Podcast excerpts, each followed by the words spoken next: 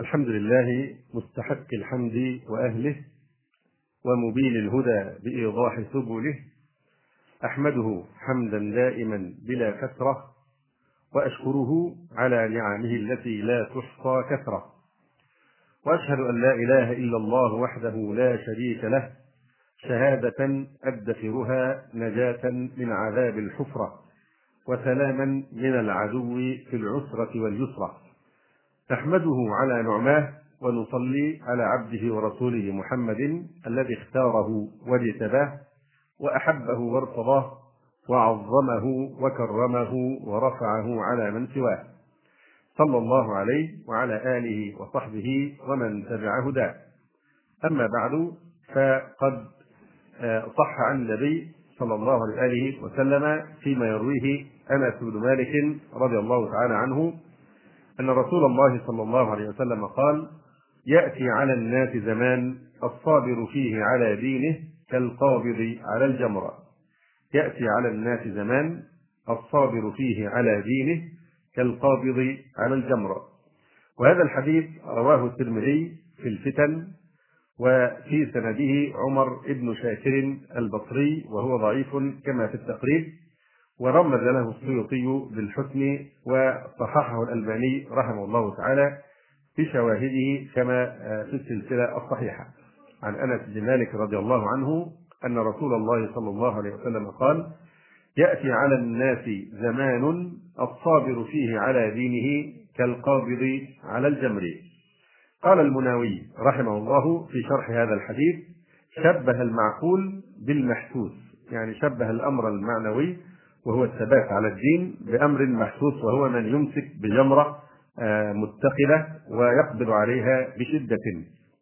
أي الصابر على أحكام الكتاب والسنة في مثل ذلك الزمان يقاسي بما يناله من الشدة والمشقة من أهل البدع والضلال مثل ما يقاسيه من يأخذ النار بيده ويقبض عليها.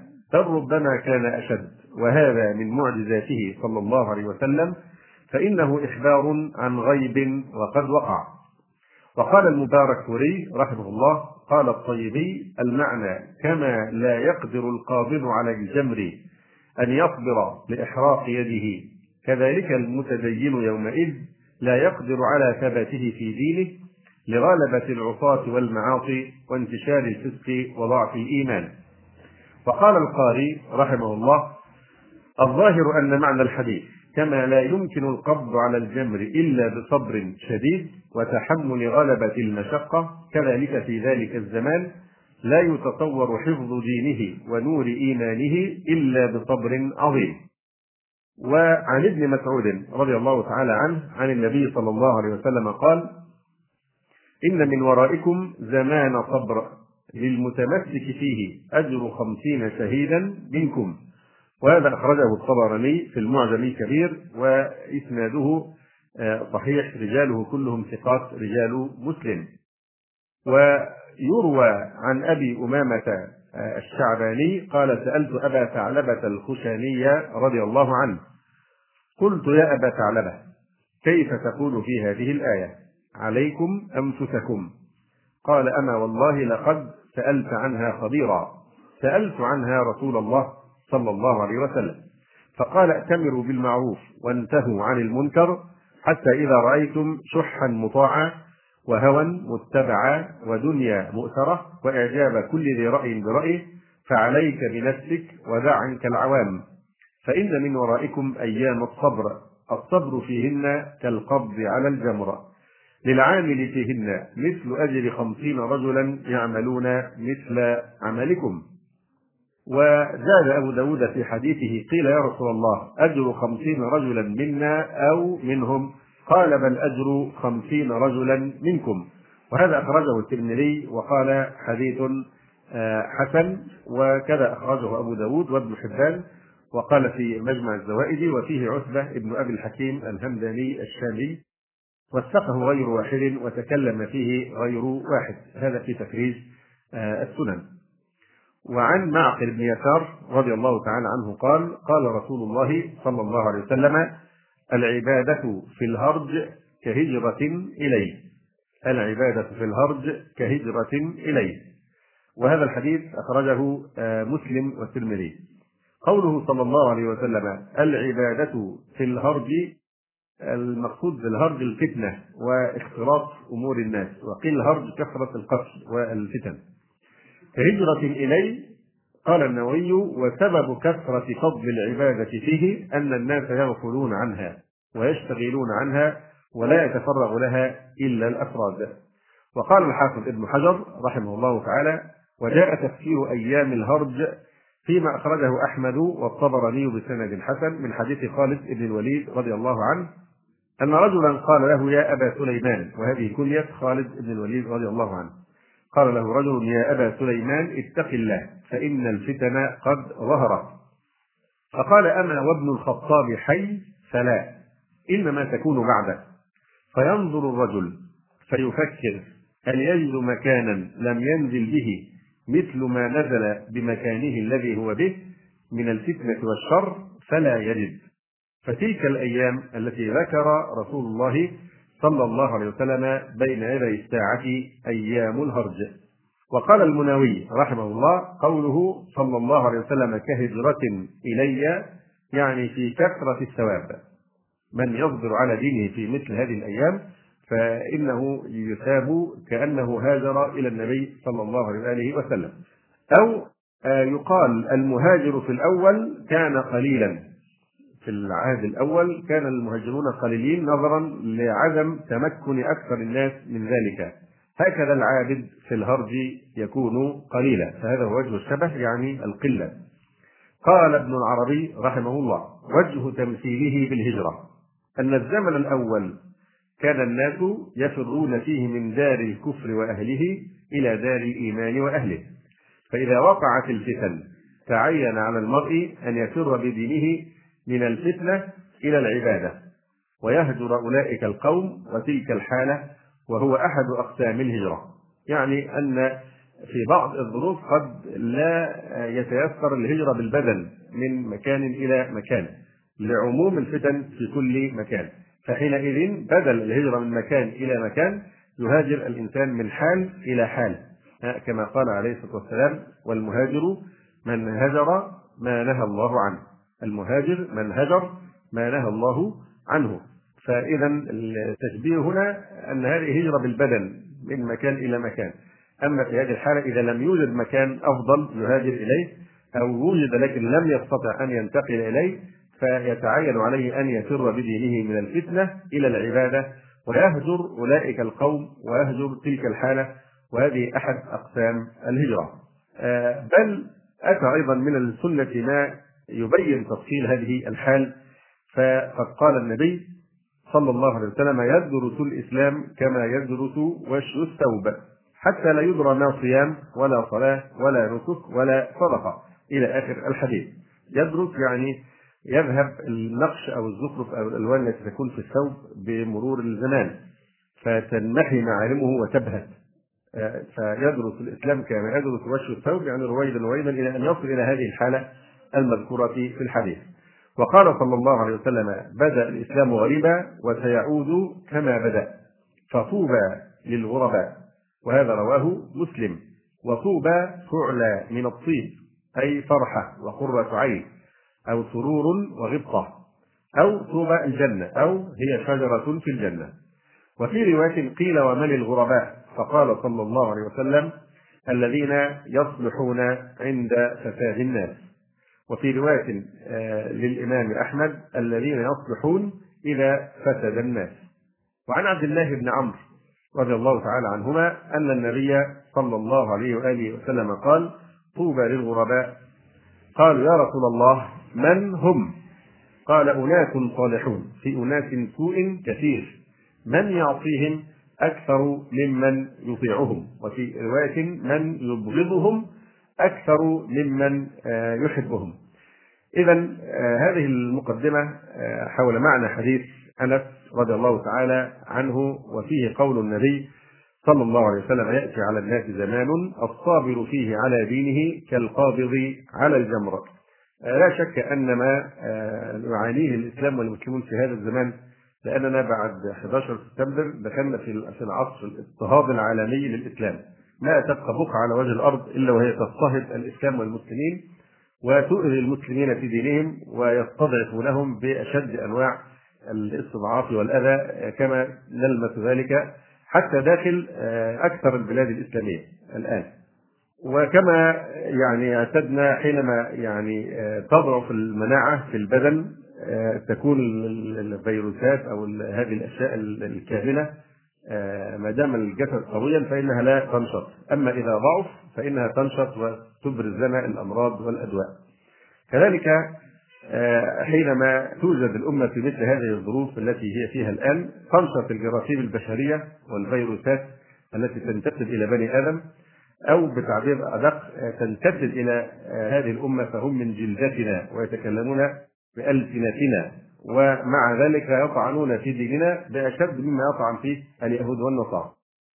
لعل أكثركم تابع مقالة السبت الماضي التي نشرت في إحدى الجرائد ويعني بلغة العصر أو بلغة الوضع الذي نعيش فيه هي قذيفة ليست ذكية كما يزعمون هي قذيفة غبية بل في أقصى درجات الغباء حيث فضح هذا الكذاب نفسه بمقالته التي ادعى أنها حكاية امرأة مجهولة أو رسالة من امرأة مجهولة.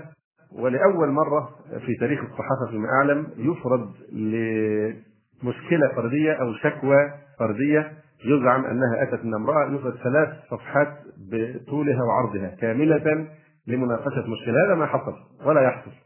من يتابع جريدة الأهرام يوم الجمعة عبد الوهاب مطاوع حينما يكتب عشرة مشاكل في صفحة واحدة مخصصة لذلك.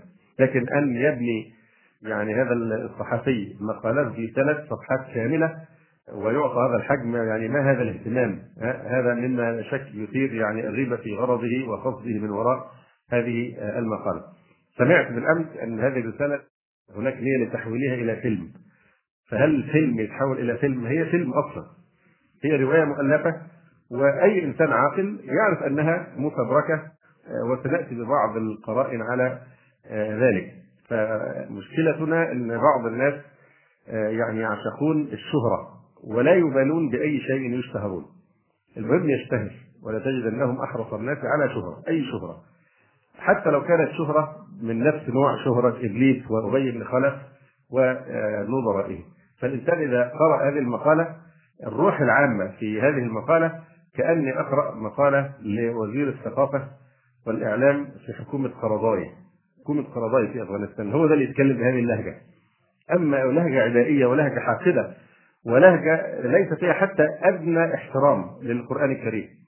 لما بتشتكي من أن زوجها بيجبر الأطفال طول النهار لابد القرآن وتقول ما فيش لا أغاني ولا ضحك ضحك حرام وكذا وكذا والكلام على القرآن ما فيش حتى. يعني أي مسلم مهما بلغ تقصيره لما يأتي ذكر القرآن الكريم بيتكلم بأدب باحترام يحفظ لسانه لكن هذا يعني عن مشاعر من النفاق والحقد والكراهية لكل ما يمت إلى الإسلام بصلة. فلا ورع ولا احترام لكلام الله سبحانه وتعالى ولا القرآن لا ده بيتضجر من القرآن. السؤال البديهي الذي نسأله وده المفروض المنهج العلمي في التعامل مع أي قضية مثل هذه القضايا إذا أي إنسان اتصل بالبوليس يخبر عن جريمة قتل مثلا أو اتصل بالإسعاف أو بالمطافي لإطفاء حريق في مكان معين.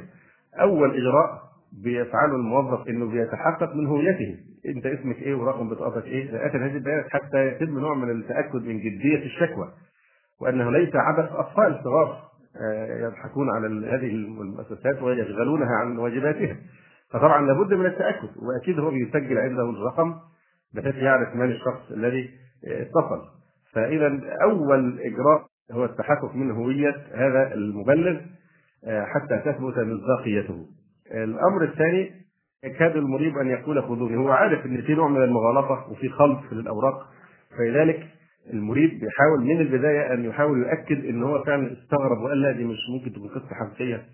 وأنا استغربت قوي وترددت كتير إني أكتبها. وحتى لما عرضتها الناس قالوا لا أنت مستغرب ليه؟ ده الكلام ده موجود وكثير في المجتمع وكذا إلى آخره. فهذه المقدمة الطويلة في محاولة إثبات المصداقية مش هي دي المصداقية. أنت لو تطلع على أي كتاب محترم بيعملوا إيه؟ بيجيب لك صور من المخطوطة.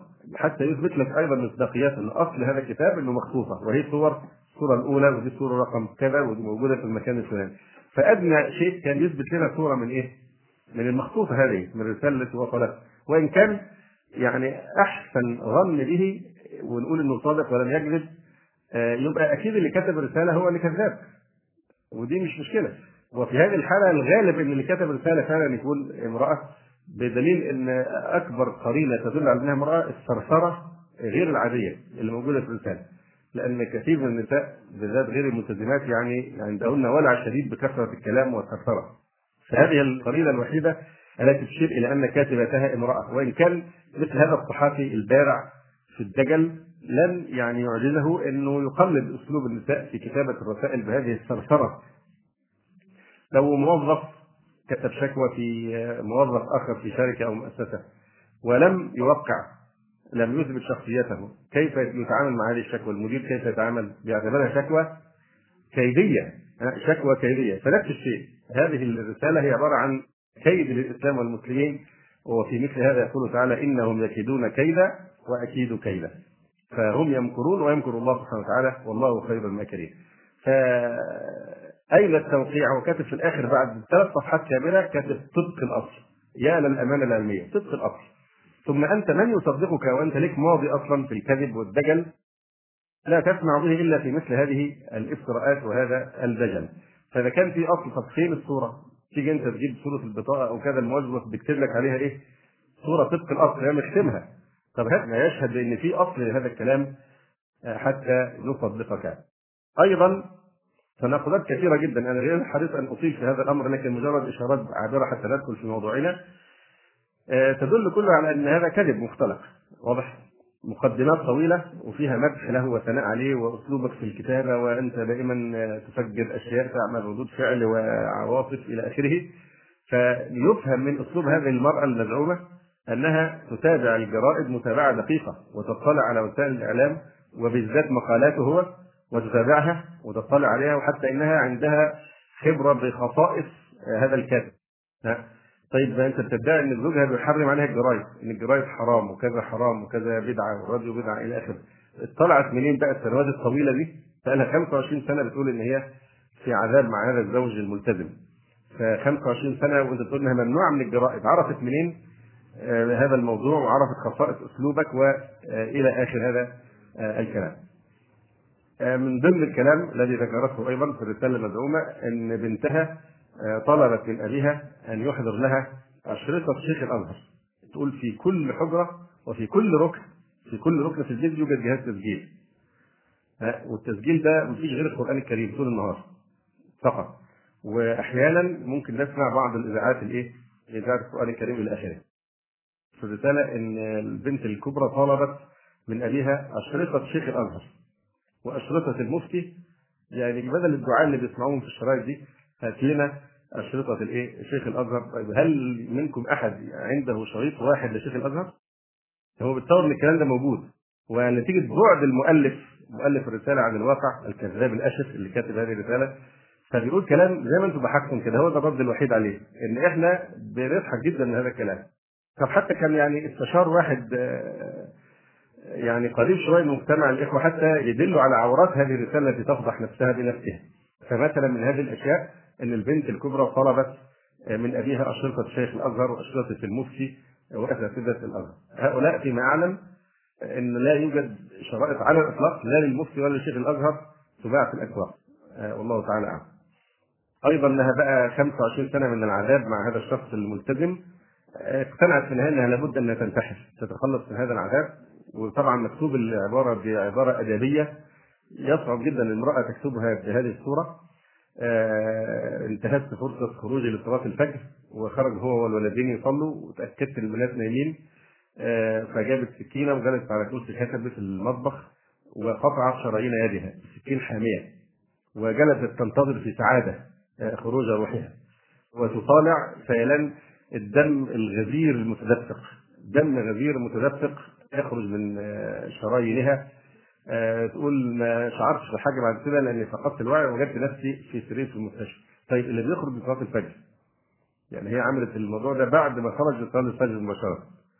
بيخرج يعني بيقعد قد إيه بالذات بقى لو هو ملتزم بالصورة دي يبقى معناها لو ما بيقعدش لحد الشروق وبعد الشروق بثلث ساعة ويصلي ركعتين مثلا الأقل بياخد له نص ساعة في الفجر بالذات يعني على ما يروح ويجي وأذكار وكذا يعني حتى لو ثلث ساعة وهي قطع الشرايين ثلث ساعة تنزف واتلحقت يعني ده شيء يعني صعب حتى تصديقه لما فاقت وهي في المستشفى يعني إيه حزنت حزنا شديدا إنها لا زالت على قيد الحياة.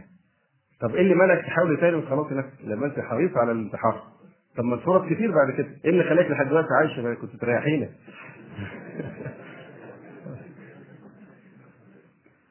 من الكذب أيضا إنه مرة من المرات قالت إن طبعا مش معقولة أم هتخطئ في عدد أولادها أو في مراحل تعليمهم. في مرة في الرسالة بتقول إن هي عندها أربع بنات وولدين وإن أولادها في جميع مراحل التعليم يعني يوجد ابتدائي وإعدادي وثانوي وجامعة. يبقى أربع بنات وولدين في المراحل الأربعة في التعليم. في مكان آخر شاء الله أن يفضح كاتب الرسالة كذاب الأشف فقال إن هي لها ولدان واحد في ثانوي والثاني في الجامعة والبنات التحقنا بمعهد غير معترف به. يمكن معهد اعداد الدعاء. بس ده الغي من زمان يعني. فال ما فيش بقى ابتدائي ولا في كلام من ده ولا إعدادي ولا بتاع. فواضح حقيقة إن الكلام يعني فعلا هو يضحك يعني لأن اللي عمل الرسالة بعيد جدا عن مجتمع الملتزمين ومش فاهم التفاصيل فتصور إن ده فعلا موجود. يعني يعني هو مصدره الشائعات اللي تنتشر أو الكلام الذي يقوله غير الملتزمين عن الملتزمين. فكان المفروض يعني يحبك القصة أو الفيلم بصورة أشد من كده يعني لأن لا توجد أسرة إلا على الأقل فيها فرع ملتزم أو حتى جار يعرفون جارا ملتزم أو جارا ملتزم. ويقول لك إن إزاي كل سكان العمارة بيرثون لحالها ويقولوا لها ده إحنا بنتألم عشانك جدا والظلم اللي أنت عايشة فيه ده إلى آخره. يعني الناس في الحقيقة يضحكون يعني بملء أفواههم من مثل هذا الكذب. هذه الطبقة بالذات اللي بيتكلم عنها كما واضح من الرسالة في أشياء لا يمكن يعملوها. يعني مثلا هل ممكن تتصور إن أخ سلفي مثلا ملتحي وبيلبس ملابس معينة ويصلي في مساجد معينة وهي آلة سلفيين في نص السياق. هل ممكن لو واحد قال لك السلفي ده راح يعني يطوف بقبر أبو العباس المرسي مثلا، هل ممكن تصدق؟ يستحيل يعني في أشياء مش ممكن ابدا يعني تصدق على إنسان ينتهج هذا المنهج. ففي بعض الاشياء هي من بديهيات بديهيات الإيه؟ التطرف يعني أو الالتزام بصورة أخرى. مثلا أنهم لا يحلقون اللحى. وفي نفس الوقت بيكون لهم موقف في الغالب من الذين يحلقون اللحى حتى لو كانوا من الدعاة. في حين إنه أشار لأحد الدعاة بإعجاب أو هي يعني أشارت لأحد الدعاة بإعجاب لأنه يحلق اللحى ويلبس الملابس الإسفنجية حتى يخدع المتبرجات ويأخذهن رويدا رويدا إلى مجال الالتزام. فمثل هؤلاء لا يعني يعجبون بمثل أولئك. مثلا تقول في الرسالة زوجي بلحيته الطويلة وسبحته التي لا تفارق يده. معروف إن هؤلاء هذه طبقة من المتطرفين كما يسموننا لا يستعملون المسبح ابدا وإن كان المسبحه فيها خلاف يعني من ناحية السنة والبدع لكن الواقع الأمر الواقع يعني هل تجدون في مساجدنا مثلا سبح معلقة زي موجود في بعض المساجد؟ معلقين سبح اللي يدخل يعني ياخدها يعد عليه. فما يكاد يوجد ابدا في مساجد السلفيين. منين هو بقى يعني على هذه الدرجة من الالتزام؟ ها؟ وبعدين بيستعمل السبحه مش ممكن. لحيته الطويلة. وإيه؟ وسبحته التي لا تفارق يده أيضا بتحكي إنه لما غضب على أحد الدعاة بعد ما كان معجبا به قال لهم هاتوا حلة كبيرة. فجابت حلة كبيرة إلى آخره يعني. فالمهم إيه جاب الشرايط عشان يعمل إحراق للأشرطة. فوزعها للذكر باتحاد الأنثيين. هذه سخريه من آيات الله سبحانه وتعالى. سخريه من آيات القرآن الكريم ومن الحكم الشرعي هذه جريمة. فالامر بسياق الكلام البنت تاخد عدد نصف عدد الولد اللي هو هيقوم بإلقائه واحد واحد عشان يحرق يعني. آه أيضا الملتزمين لا يستعملون كلمة شهر العسل. هذا التعبير غير دارج ولا يستعملونها ابدا. آه شهر العسل. في مرة ثانية قالت أسبوع العسل. واضح فهذه تعبيرات أجنبية تماما عن مناخ الملتزمين فدي لغة لا نعهدها وهي غير مألوفة بالنسبة يعني للملتزمين. الملتزمون لا يصفون عهد طالبان بالجاهلية. يقول عهد طالبان لما ولت الجاهلية والإفغان اشتموا رائحه الهواء الطلق والحرية وهرعت النساء إلى الكوافير ليصبغ وجهها بكذا وكذا إلى آخر هذه الأشياء. وعهد قرضاي آه، ده العهد الإسلامي الذي يراحبك المرأة إلى آخره. وهو قرضي نفسه. حاله واضح يعني رئيس الجمهورية و11 من وزرائه معهم الجنسيه الامريكيه يعني عايزين أكثر من كده الافتراء لما يزيد قوي إلى هذا الحد. آه، حتى انه يصف عهد طالبان حتى لو كان هناك مؤاخذات على عهد طالبان. لكن يوصف بعهد طالبان بالجاهلية وإن عهد إيه؟ هؤلاء بإن هو عهد التنوير وعهد الملتزم بالإسلام يعني. فطبعا ده شيء يعني بعيد جدا يعني تصديقه كذلك الملتزم اللي على هذه الدرجة لا يمكن يستعمل عبارة الأديان السماوية. ابدا. لأن دي ألف باء تاء ثاء في العقيدة. أن الدين السماوي واحد لا توجد أديان سماوية على الإطلاق. ودي كلمة لا يمكن تخرج من واحد ملتزم على هذا المستوى إن يقول أديان سماوية. دين السماوي وحده هو دين الإسلام كما تعرفون جميعا ذلك. تقول أيضا هذه المرأة في الرسالة نشرت صحفنا ومجلاتنا وفضائياتنا صور المرأة الأفغانية وهي تلقي البرقع على الأرض. طيب معناها إنها بتطالع دي مش سايبة حاجة مش بس الصحافة الصحافة والمجلات والفضائيات. فهل زوجة مثل هذا الملتزم هتعرف تجيب الفضائيات والأشياء دي؟ ودش ومش عارف إيه. فطبعا ده برضه يعني كبيرة جدا إن تكون هي مطلعة على درايه بهذه الصورة يعني. وبعدين صور المرأة الافغانيه وهي تلقي البرقع في الأرض. هذا غير صحيح. في البداية هللوا لهذا وسهل جدا. الشعب فيه ملايين. مش هيلاقوا لهم مثلا 20 30 50 2000 ثلاثة منافقين. ويجوا هم يمثلوا هذه الأشياء. مفيش مشكلة. حتى الصور التي نشرت للحلاقين ليس فيهم واحد يحلق لحيته بل الحلاقين أنفسهم طويل اللحى ولعل الإخوة لاحظوا ذلك في بعض الصور التي نشرت. يعني الحلاق نفسه هو لحيته قد كده طويل. والناس بتحلق رأسها مش بتحلق الشعر. ثم ان الإعلام الغربي كله بما فيه الإعلام الأمريكي بعد أيام قليلة من الحصل في أفغانستان صدموا صدمة شديدة. وأعلنوا إن إحنا فوجئنا إن للمرأة الأفغانية لا خلعت البرقع ولا تخلت عن الحجاب فأخذوا يواسون ويعزون أنفسهم ويقولون إن يظهر دي بقى تقاليد مش دين ولا بتاع دي تقاليد وهي جزء من كيان النساء وان إحنا كده نحررهم مش عايزين يتحرروا. ومصرون على أن يبقوا داخل هذا الحجاب فده اعتراف منهم إن الموضوع أصلا لن يكن بالسهولة التي يعني ذكرناها. أيضا من يعني افتراءاته أنه أمرها بجمع جميع أنواع الملابس التي عندها وأن تمزق جميع الملابس وأن تحرق كل الاثواب يعني بعد ما تزوج جميع ملابسها وأمرها أن تحرق كل ملابسها. وتلبس الثوب الوحيد الذي يغطي جميع البدن. والسخرية بقى يقول لك كما أمر الله وكما أمر الرسول صلى الله عليه وسلم. يعني إيه؟ في سياق الكلام في نوع من عدم الاحترام أو الوقار. ما لكم لا ترجون لله وقارا. مش روح إنسان مسلم صادق ابدا انه يتكلم عن أمر شرعي بهذه الصورة. ثم تحرق جميع جميع الملابس وتلبس الثوب الشرعي الوحيد وهو الإيه؟ واحد أسود للخروج وواحد أبيض للمنزل. ولن أقبل غير اللون الأسود. وطبعا كما قلنا موضوع التعبد باللون الأسود هذا ليس له أصل. يعني اللون الأسود كتعبد ليس له أصل في الشريعة. لكن هناك مواصفات عامة للثوب الإسلامي منها الا يكون زينة في نفسه لأنه شرع لستر الزينة فلا يليق أن يكون ساتر الزينة هو نفسه زينة سواء في اللون أو في طريقة التفصيل إلى آخره بس ده الضابط يعني. وبعدين الحجاب بقى تلبسه في البيت داخل البيت وخارج البيت في جميع ساعات النهار. والحكمة في زعمه أو في زعمها إن علشان بناتها لما تشوفها لابسة طول النهار وطول الليل النقاب يقتدين بها ويلتزمن بالحجاب. سذاجه وسفاهه ما يقوله إنسان عاقل. أيضا لابد انها تلبس البتاع تترك فتحة ضربة موس هكذا استعمل التعبير أول مرة أسمع التعبير ده حقيقة في في تصوير هل هل الفتحة التي ترى منها المرأة الطريق هي ضربة موس؟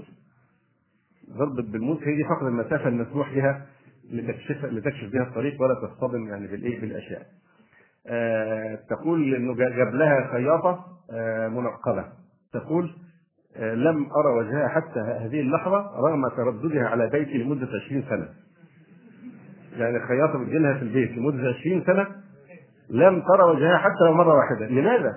هل هي يعني الخلاف في نساء أهل الكتاب، هل تكشف المرأة أمامهن أم لا؟ لكن امام مسلمه لا شك أنها تتكشف. واضح وخاصه اذا كان واحد يعني متطرف زي ما هو بيقولوا هو اللي جاب لها بقى واحدة يعني مختارها فاذا هي ثقة دخلها بيته إلى آخره. فمعناها إن هي عادي بقى تكشف أمامها حتى وجهها. لا ده هي 20 سنة. طبعا كلام يعني لا يصدقه عقل ها؟ فنعم آه طبعا طبعا. إن النقاب يجب ارتداؤه طوال المكث في البيت حتى أثناء العمل في المطبخ. حقيقة هذا التصور هو موجود بالفعل. يعني هو موجود في المجتمع لكن لا وجود له إلا في أذهان أبعد الناس عن الالتزام. الناس هو بعيد جدا عن الالتزام دايما هو عندهم التصور ده لا أدري من أين أتوا به. إن المرأة المحجبة دي أو المنقبه داخل البيت دي بتلبسه ليل نهار وبتنام بيه وحياتها كلها بهذه الطريقة. طبعا دي أقرب للنكت سخيفة. وإلا فالواقع إن الملتزمين إذا سمعوا هذا يضحكون منه ملء افواههم ومن يعرفه من أقاربهم هذه هذا مخالف للواقع تماما. فهو موجود فهو استقى هذه المعلومة. مش ممكن يكون استقاها من فعلا بيت ملتزم لا استقاها من الطريق من الشارع من المصطبة من أي شيء. لكن استقاها من واقع فنتحداه يجيب واحد فقط يعني أو يعني شخص واحد فقط بيلزم امراته بهذا الكلام الذي لا يصدقه عقل إنها بتلتزم بالحجاب الكامل الحجاب أمام الأجانب أمام يمثل القرآن الكريم ولا يبدين زينتهن إلا لبعولتهن. فهل المرأة تستتر أمام زوجها وأمام أبيها وأخيها وابنها؟ لا هي تستتر أمام الأجانب لكن في مع ذلك حياة طبيعية بشكل سلس جدا. هم يحيين حياة مش الحياة التي يصورها هؤلاء الكذابون لكن هي حياة طبيعية تماما. في داخل بيوتهن ولا يستترن إلا أمام الأجانب الذين لا يحل لهن يعني أن يكشفن امامهن دي الموضوع بمنتهى البساطة. لكن واحدة تأتي إليها في البيت لمده 20 سنة تتردد على المنزل لمدة 20 سنة خياطة ولم ترى وجهها. فيعني آه كلام يعني فساده يغني عن آه إفساده. آه أيضا هو عنده فرمانات من ضمن الفرمانات الضحك ممنوع. حظر الضحك في شقتنا وحظر سماع الضحك. لا الإنسان يسمع ضحك ولا إيه؟ يعني هو نفسه يضحك لأن الضحك من صفات الشيطان. لا يمكن إنسان ملتزم ده إنسان هبل في عقله. إن يقول هذا الكلام إنسان محبوب كيف والرسول كان ضحاكا بساما؟ والحديث هذا معروفة. وبعدين يعني في أشياء ما اعتقدش ان محتاجة الا الرد يعني برضه من ضمن السياق الرديء بتاعه بيقول إن هو يعني جاءنا جاء أو جاء, أحضر الأولاد جاء بشيخ ضرير ليحفظهم القرآن طوال النهار حتى في أثناء اللحظات القليلة ونحن نتناول الغداء أو العشاء. ده إيه الاجتهاد ده؟ حفظ يا ريت يعني إن الأطفال طول النهار بيحفظوا القرآن بس مفيش أي حاجة ثانية حتى يعني طب طب بيحفظوا القرآن مش انت كنت بتقولي إن هم في الجامعة ابتدائي وإعدادي وثانوي معناها بيترقوا في الدراسة. وبيذاكروا كويس. واضح. فلو تفرغوا للقرآن بهذه الصورة على طول بلا انقطاع فما كانوش يستطيعوا إن هم يترقوا في تعليمهم حتى الجامعة مثلا يعني. واضح. فحتى طريقه الكلام على القرآن الحقيقة طريقة يعني لا تليق بكلام الله سبحانه وتعالى ولا تصدر ابدا من مسلم. فيعني هذا الكلام كله في الحقيقة هو مصداق قول الله سبحانه وتعالى ولا تعرفن لهم في لحن القول هذا هو لحن القول. هو يعني لا يجرؤ أحيانا أن يطعن مباشرة في الدين لكن يلحن في كلامه بهذه الطريقة حتى يصيب الإسلام ويصيب الدين في قلبه. ولكن يعني الله سبحانه وتعالى لهؤلاء المجرمين بالمرصاد. الحقيقة الواقعية إن المراه المسلمة يعني هي صادرة اولا هي قانعة ومسرورة بهذا الذي ترتديه بحجابها بعقيدتها بإسلامها. ما أتت إليكم لتشتكي. المرأة المسلمة الحقيقية الملتزمة مش المرأة الوهمية المجهولة التي يدعيها هذه هي في الحقيقة مسرورة وسعيدة. واضح؟ وإلا ما كان يعني لتزداد هذه الظاهرة وتتدعم يوما بعد يوم مع أن المفترض أن يكون الأمر عكس ذلك خاصة يعني في الظروف التي يعانينها. فهذه هذه يعني إحدى صور الصد عن سبيل الله سبحانه وتعالى، هذه صورة من صور الصد عن سبيل الله كما قال الله سبحانه وتعالى: إن الذين أجرموا كانوا من الذين آمنوا يضحكون وإذا مروا بهم يتغامزون وإذا انقلبوا إلى أهلهم انقلبوا فكهين. هو ده بقى الفكهين يتخذون إحنا فكاهة. فكاهة يستنوا بنا. وإذا رأوهم قالوا إن هؤلاء لضالون وما أرسلوا عليهم حافظين. المهم من يضحك أخيرا. فاليوم الذين آمنوا من الكفار يضحكون على الأرائك ينظرون هل ثوب الكفار ما كانوا يفعلون؟ نعم ثوب الكفار ما كانوا يفعلون. إنه كان فريق من عبادي يقولون ربنا آمنا فاغفر لنا وارحمنا وأنت خير الراحمين فاتخذتموهم سخريا حتى أنسوكم ذكري وكنتم منهم تضحكون. إني جزيتهم اليوم بما صبروا أنهم هم الفائزون فيعني لا يغترن الإنسان بأنه يجد الآن من يؤيده ومن يصفق له ومن يشجعه ومن يكافئه ها آه، يعني لكن ينظر إلى الأبعد ينظر تحت قدمه إن هي إلا سنوات قليلة حتى إن طال عمره ويلقى ربه سبحانه وتعالى ويحاسبه على هذه الجناية أو هذه الجرائم التي يرتكبها في حق دين الله تبارك آه، وتعالى. فهذه الجراثيم وهذه الفيروسات ما كان لها أن تظهر إلا في مثل هذه المحن التي نحن فيها ليميز الله عز وجل الخبيث آه، من الطيب.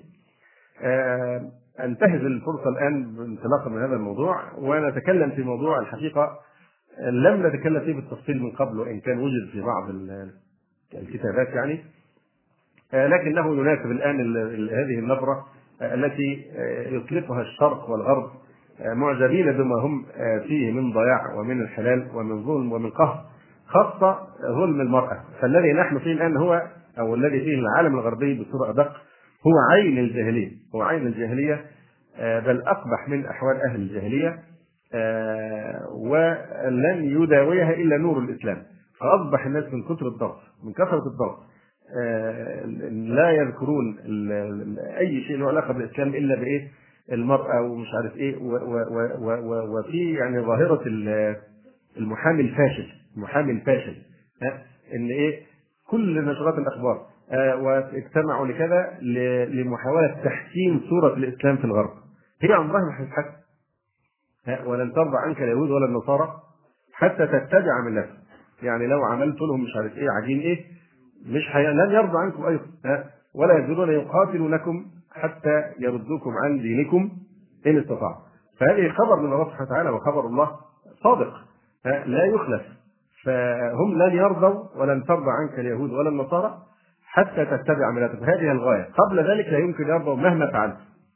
فيعني الاجتهاد في في في موضوع إن إحنا يشغلنا إن الغرب يقول علينا إيه؟ الغرب يعني لهم دينهم ولنا ديننا. الغرب غرب والشرق شرق كما قال بعضهم يعني. واضح؟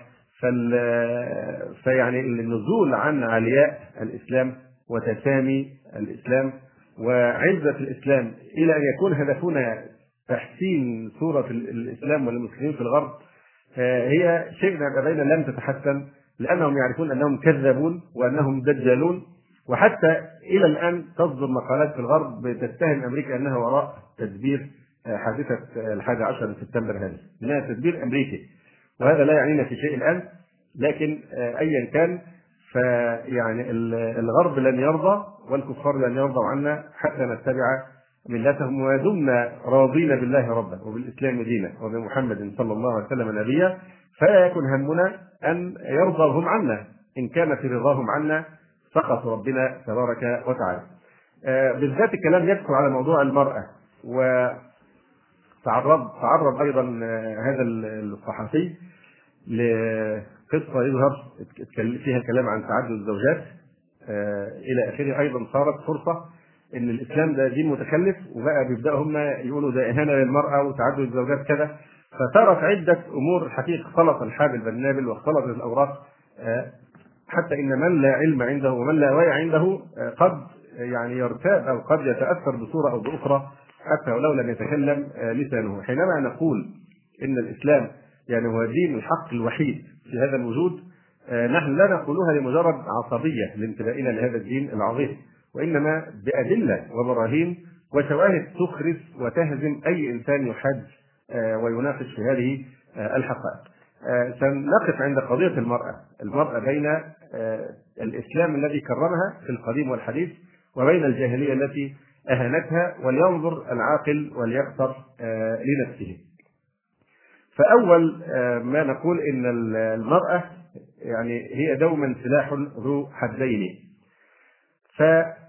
فحينما أخذت الأرض زخرفها وزينت وظن أهلها أنهم قادرون عليها وانصرف الناس عن دينهم إليها وانقاد السواد الأعظم لغرورها وافتتنوا بحضارة الغرب وزخارف الشرق وصادف هذا كله غفلة دعاة الحق آه، وكتمان آه، البعض ما أنزل الله من البينات والهدى إلا أن أعداء الإسلام لم يغفلوا عنا فحملوا بخيلهم ورجلهم وجردوا الحملات المسلحة بسهام الشهوات وسموم الشبهات لتعيش في قلوب المسلمين فسادا وتجوس خلال ديارهم لتسلخهم من دينهم الحق الذي ارتضى الله لهم. أعداؤنا كالعادة يعني خبثاء آه، ماكرين آه، في حربهم. لأنهم يفتشون عن أسباب القوة عند المسلمين ويحددوها بدقة ثم يجتهدون في توهينها وتحصينها بكل ما أوتوا من مكر ودهاء. وهم بلا شك من يدرس التاريخ الإسلامي بدقة يعلم أن وضعية المرأة من أعظم أسباب القوة في المجتمع الإسلامي. أعظم أسباب قوة المجتمع الإسلامي وتماسكه في الحقيقة ها وبالأدلة هو وضعية المرأة المسلمة طبعا إذا كانت هذه الوضعية موافقه لإيه؟ للشرع وإلا فنحن أيضا نشتكي من ظلم يقع على النساء في مجتمعاتنا لكن هذا الظلم نحن الفرق ان إحنا نقول هذا الظلم واقع بسبب عدم الالتزام بالإسلام واضح؟ فنحن نطالب بالالتزام بالإسلام حتى آه، يرفع هذا الظلم عن المرأة يعني كما آه، بينا. فالمرأة قابلة أن تكون أخطر أسلحة الفتنة آه، والتدمير ولذلك نالت المرأة الحجم أو النصيب الأكبر من المؤامرات التي بدأت بإسقاط الخلافة وانتهت بأعلام تحمل نجمة داود ترفرف في عواصم إسلامية. محمد طلعت حرب. معروف إنه له ارتباط بالاقتصاد المصري كما هو معروف لكن كان له موقف محمود جدا وهذا مما يكتم ولا يجهر به كان لمحمد طلال حرب كتاب رائع اسمه تربية المرأة والحجاب ورد به على قاسم أمين وكان من. يعني من المتحمسين جدا للنقاب كالحجاب الكامل يعني كمصطفى كامل وغيره يقول محمد طلب حرب في كتابه تربية المرأة والحجاب إنه لم يبقى حائل يحول دون هدم المجتمع الإسلامي في الشرق لا في مصر وحدها إلا أن يطرأ على المرأة المسلمة التحويل بل الفساد الذي عم الرجال في الشرق. فالمرأة كما قلنا سلاح ذو حدين آه، تملك مجموعة من المواهب الضخمة الجديرة بأن تبني أمة وأن تهدم أمة. عن أبي سعيد الخدري رضي الله عنه عن النبي صلى الله عليه وسلم قال إن الدنيا حلوة خضرة وإن الله مستخلفكم فيها فينظر كيف تعملون. فاتقوا الدنيا واتقوا النساء فإن أول فتنة بني إسرائيل كانت في النساء وهذا رواه مسلم. وعن أسامة بن زيد وسعيد بن زيد رضي الله عنهما عن النبي صلى الله عليه وسلم قال ما تركت بعدي في الناس فتنة أضر على الرجال من النساء وهذا رواه آه، الشيخان. وروى أبو نعيم في الحلية بسنده عن حسان بن عطية قال ما أتيت أمة قط إلا من قبل نسائهم. ما أتيت أمة قط إلا من قبل نسائهم. آه، فيعني هذا السلاح سلاح خطير جدا وقد يسرع بالتدمير إلى أي يعني مجتمع. ولذلك تجد الولع الشديد عندهم في أفغانستان بالذات محاولة إخراج المرأة من بيتها وتغريبها أن هذا حيكون أسهل وسيلة لتدمير المجتمع كله. فلا سر الإلحاح على قضية المرأة آه، بين حين وآخر وبالذات في مثل هذه آه، الظروف. لأنهم إذا آه، أفسدوها سهل عليهم أن يقضوا على هذه الأمة لكن لابد من ديكور منظر خارجي المرأة مقهورة والمرأة مظلومة وهؤلاء الوحوش يفعلون كذا وكذا. قد يوجد بعض العادات والتقاليد الخارجة عن الإسلام في بعض المجتمعات فيها ظلم للمرأة لكن هذا الظلم إما إنه ظلم واقع على الرجال أيضا كلاهما ضحية هذا الظلم وإما فعلا العادات والتقاليد والثقافات المتخلفة عن الإسلام هي التي توقع هذا الظلم فينبغي المناداة بالقضاء عليها والرجوع إلى حكم آه، الإسلام. انتفعت المرأة أو انتفعت الأمة بالحد النافع من سلاح المرأة في قرونها الخيرية. ثم لم تلبث الحال أن تدهورت شيئا فشيئا وجرحت الأمة بالحد المهلك من هذا السلاح.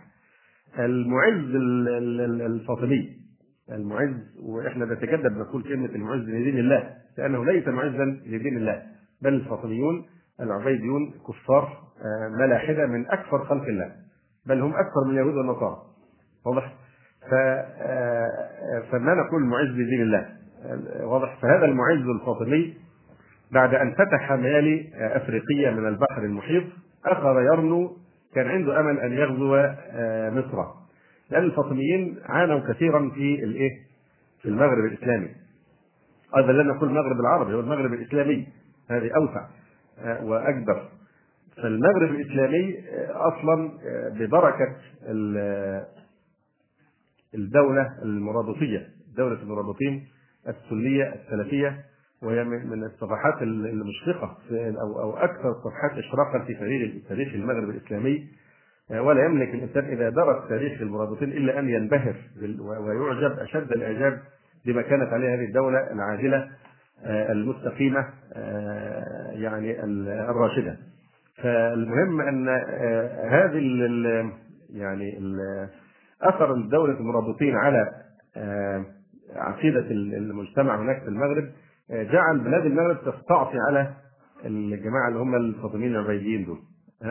لأن يعني هذا العبيد الله الفاطمي هذا كان هو أصلا يهودي أصلا يهودي ادعى النسبة إلى بيت النبوة ادعى المهدية إلى آخره.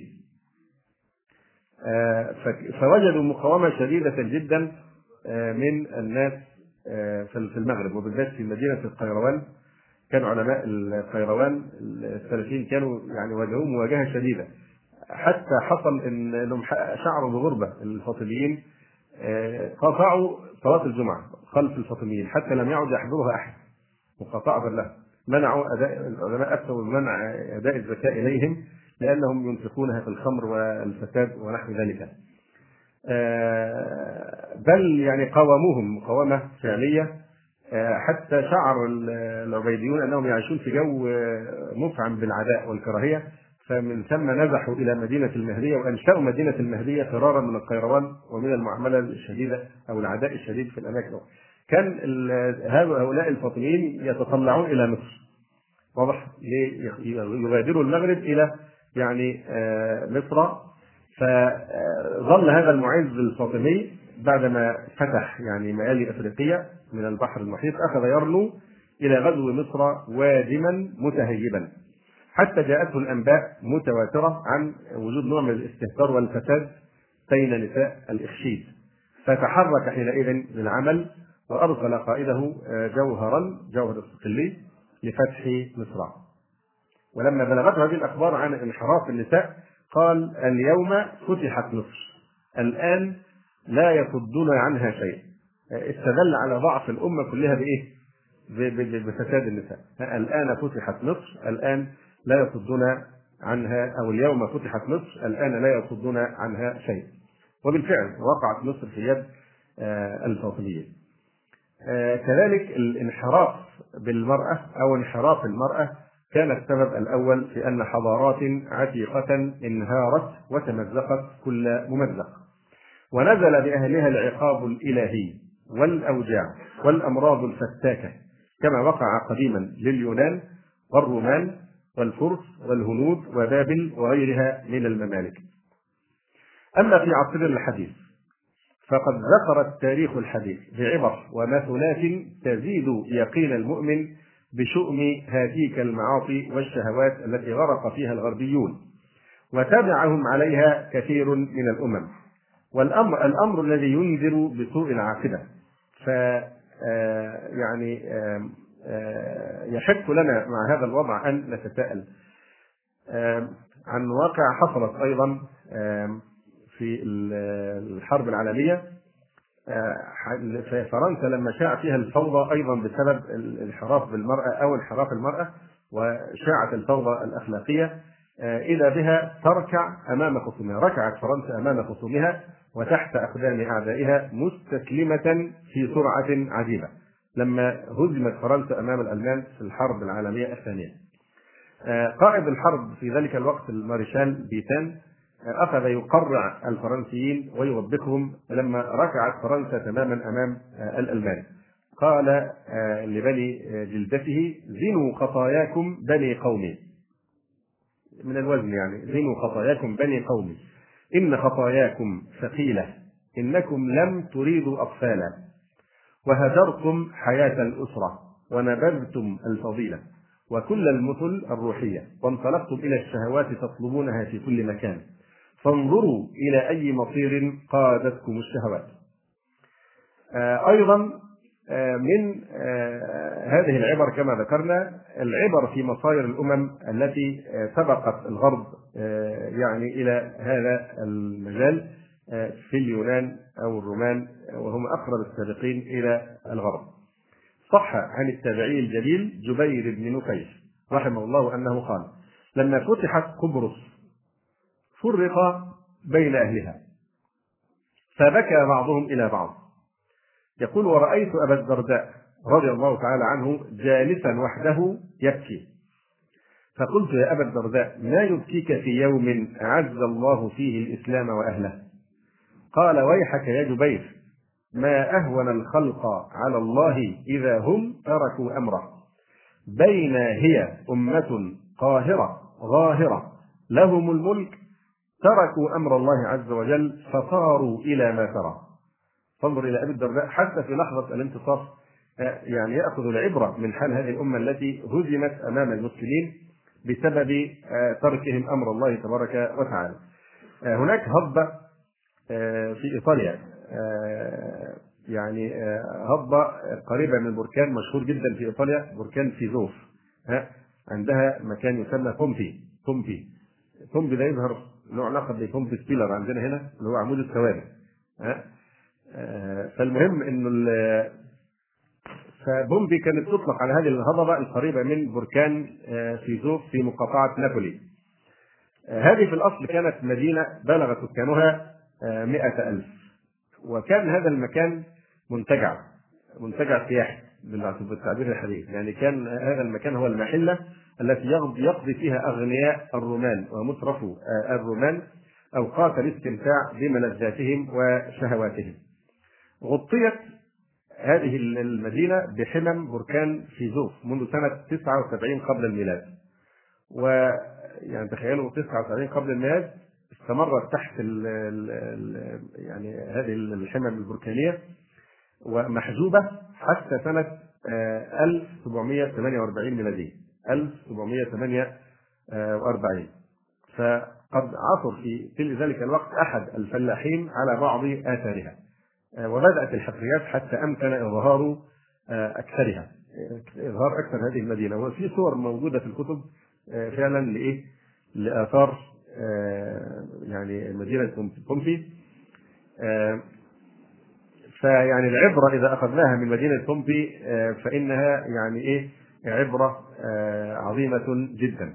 أخبرنا التاريخ بهلاك هذه البلدة في غمرة مفاجئة من حمم من حمم فيزوف طمستها في دقائق معدودة. كل هذه المدينة طمست تماما في دقائق معدودة. آه، إلا أن التاريخ لم يعرفنا شيئا عن هذه المدينة سوى أنها بلد الفن الإيطالي. حتى إذا شاء الله أن يكشف عبرتها هدى الإنسان إلى إبرازها من تحت الركام.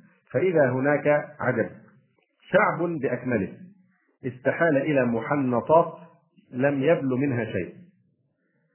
ولم يتغير وضعه لأن الحمم يظهر يعني عملت نوع من التكلف أو التجميد المفاجئ بحيث صار الإنسان كأنه تمثال متكلف. ففي في في لحظات آه، يعني آه، سريعة استحال شعب بأكمله إلى محنطات لم يبلو منها شيء ولم يتغير وضعه. حتى الخباز وهي موجودة إلى الآن حتى الخباز ترى في يديه لوحا مستخرجا به الخبز. جمد على هذه الحالة لم يستطع التحرك. وحتى السكارى لا يمسكون بكؤوس الخمر على شفاههم. وحتى الفاتقون في أشنع حالات الفحشاء. وكان من بالغ عبر بومبي ما يراه السائحون هناك فوق مداخل بعض القصور رسوم موازين منحوتة في الصخر. آه، ميزان موازين منحوتة في الصخر. في إحدى الكفتين أكداس من الجواهر. أكداس من الجواهر. يقابلها في الأخرى كفة أخرى أو كفة أخرى راجحة على هذه الأكداس من الجواهر يعني فيها يعني العورة يعني إيه هي ترجح إشارة إلى الشهوات يعني. فهذه إشارة إلى أن الشهوة عندهم هي غاية الحياة وأنها راجحة على الأكداس من الجواهر. فمثونات القدر لم تنتهي من الأرض. فلئن هلك بعض الأمم الظالمة بالخسف أو النسف أو الجوع أو المسخ فذلك مستمر لم ينقطع بعد ولن ينقطع. وإلا فما هذه الزلازل تقرع البشر هنا وهناك وما هذه السيول تجرف المدن والقرى في الشرق والغرب وما هذه الأمراض الفتاكة تجتاح الإنسان في كل مكان وقد عجز العلم عن استئصالها فما يكاد يستريح من غارة حتى يستأنف التعبئة لدفع غارة. أما النسخ فما أكثره في هذا العصر. نسخ معظم البشر آلات تحرك آلات فلا وفاء ولا حنان ولا عدالة ولا أمان فكأن الأرض كلها على فوهة بركان. آه ليس الغرب وحده هو المسؤول عن آه، شيوع الفساد سواء في قديم العالم أو حديثه فكثير من الأمم آه، مشتركة في تبعة هذا الاتجاه الرهيب. ولكن لا مراء أن الغرب مسؤول إلى حد كبير عن انتصار الرذيلة وامتداد ظلماتها على أنحاء العالم في عصرنا الراهن. الغرب مفلس وليس عنده شيء يعني يقدمه للبشرية بالذات في عالم العقيدة طبعا هو أهم شيء توحيد أو القيم ما عندهم شيء يقدمونه بلا شك هم مفلسون تماما. فما عندهم إلا الآلات والتكنولوجيا والفساد. الآلات آه، هم لا يصدرون للعالم الإسلامي آه، إلا ما فيه استهلاك الأشياء الاستهلاكية والترفيهية إلى آخره ويحرمون عليهم التكنولوجيا الراقية حتى لا يعني إيه يترقوا وينهضوا.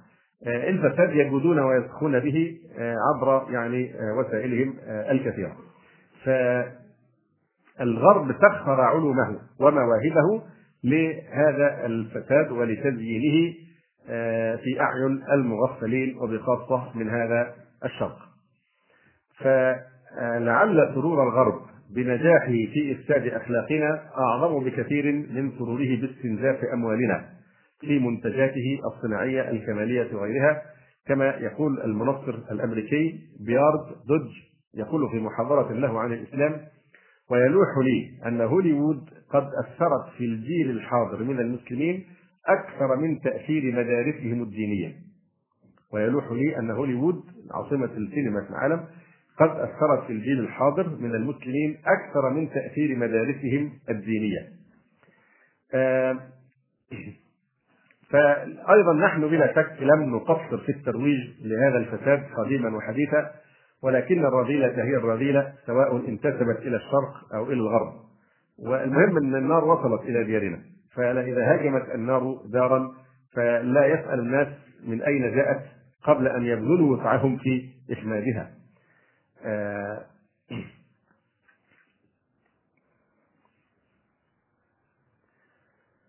فليس يعني من الإخلاص لديننا وأمتنا أن يترك العابثون يبثون ألغامهم في تحصيناتنا الأخلاقية ليحولوا الملايين من أبنائنا آه، وشبابنا إلى عناصر هزيمة تخدم أهداف أعدائنا في تقويض طرح الأمة بتحطيم شبابها وشحن أعصابهم بالمواد الناسفة. أدرك أحفاد التتار والصليبيين والرومان أن من أكبر ما لقيه آباؤنا الأولون من العون يعني من من أكبر أسباب العون طبعا بعد فضل الله في فتح هذه البلاد وهزيمة الإمبراطوريات القديمة الفارسية أو الرومانية إنما جاء من انحلال الأخلاق في هاتين الدولتين. فكان الدم الجديد ممثلا في تلاميذ مدرسة النبوة ينازل الدم الفاسد المهترئ ممثلا في جنود الإمبراطوريتين. فلم يكن عجيبا حينئذ أن يقهر الإيمان الكفر وأن تغلب القوة الضعف وأن تهزم الصلابة الميوعة ثم لقد علم هؤلاء الموتورون أننا لم نخسر أمجادنا العظيمة إلا عندما فتحنا قلوبنا وعقولنا وبيوتنا لسموم هذه الأمم تكتسح بميوعتها صلابتنا وتذيب برذائلها رجولتنا فكانت هزيمتنا يوم ذاك هزيمة الأخلاق قبل أن تكون هزيمة المعارك.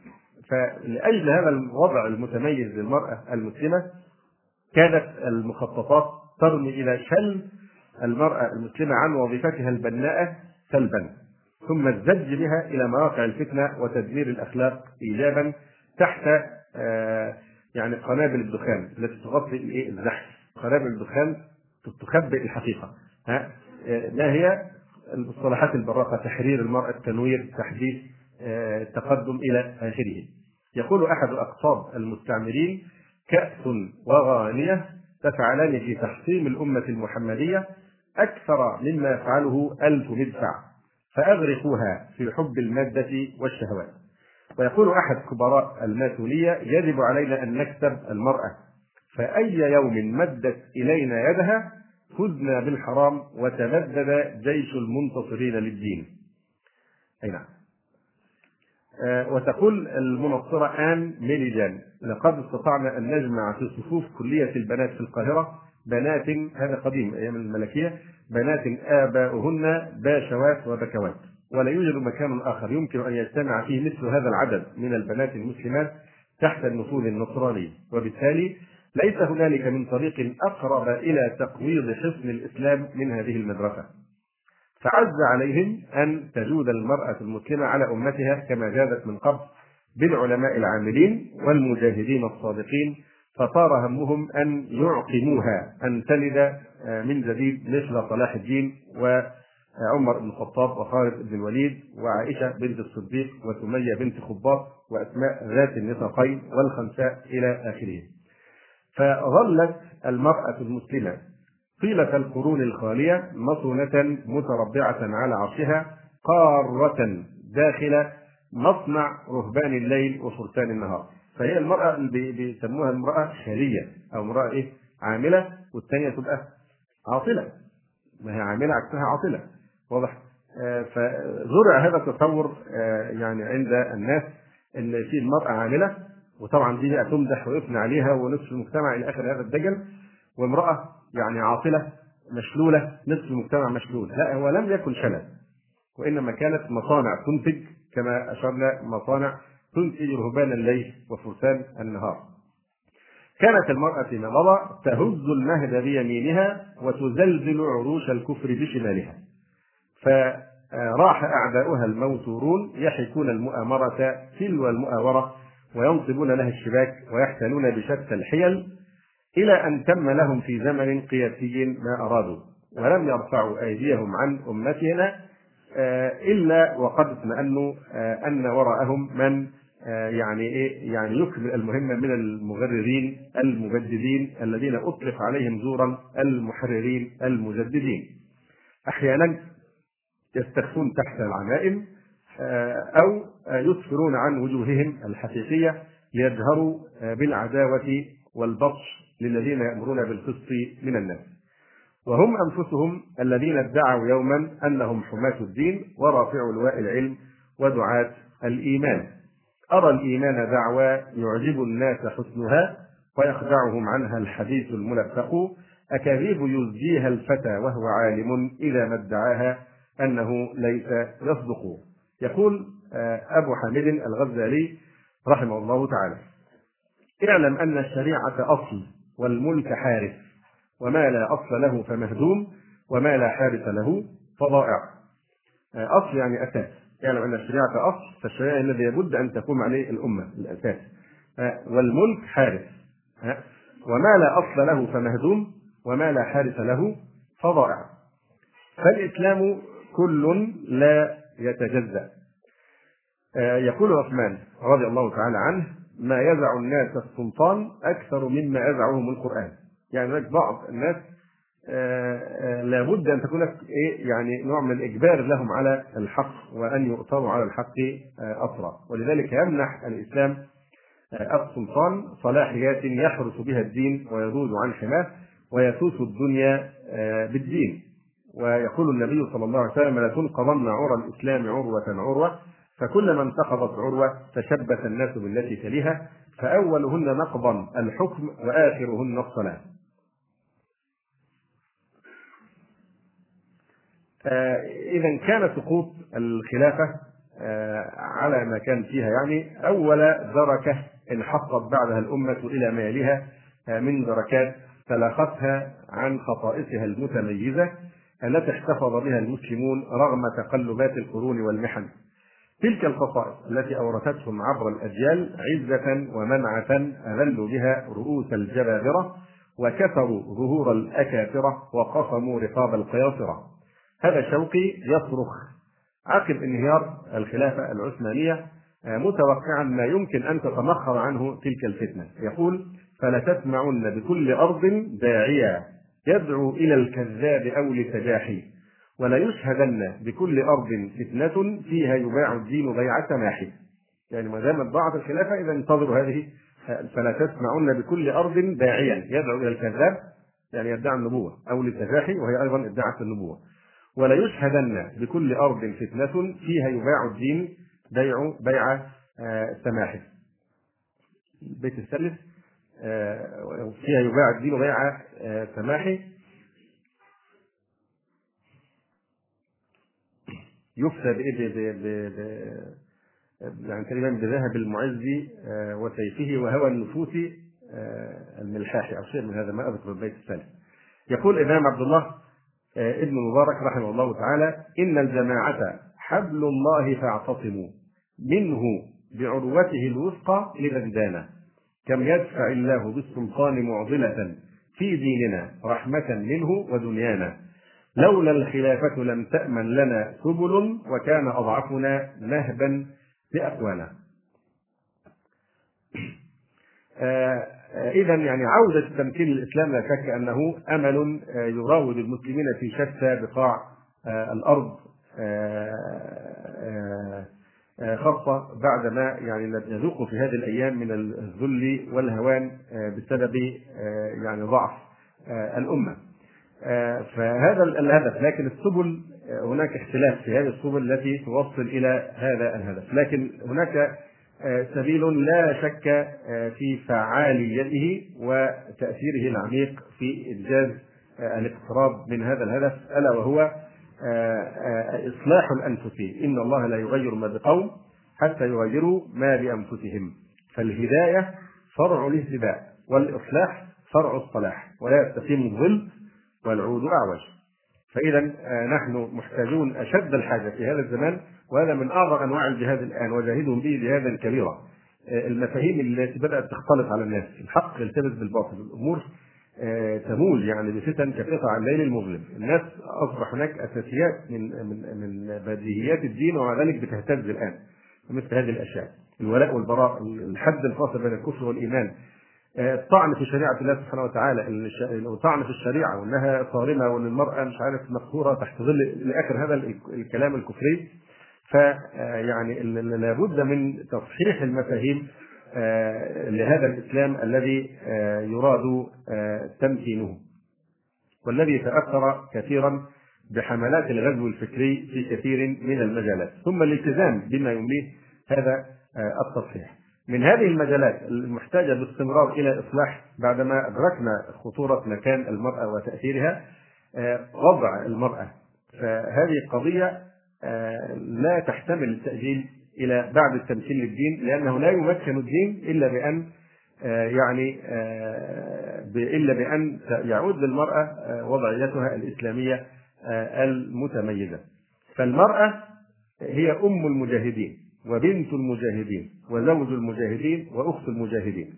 وبدون المرأة المسلمة والبيت المسلم لا يمكن أن يقوم للمسلمين كيان وعودة الإسلام لن تكون إلا على أيدي وأكتاف أولي عزم يقيمون الإسلام في نفوسهم وبيوتهم ويحكمون بما أنزل الله في أنفسهم وأهليهم أولا حتى يستحقوا نصر الله سبحانه وتعالى وحتى يأمنوا أن يلقاهم أن يخذلهم الله في مواطن اللقاء مع الأعداء. إن الله لا يغير ما بقوم حتى يغيروا ما بأنفسهم. فنحن المسلمين مكلفون بتطبيق ما أنزل الله. متعلقا بنظم الحياة الشاملة في مجتمعاتنا.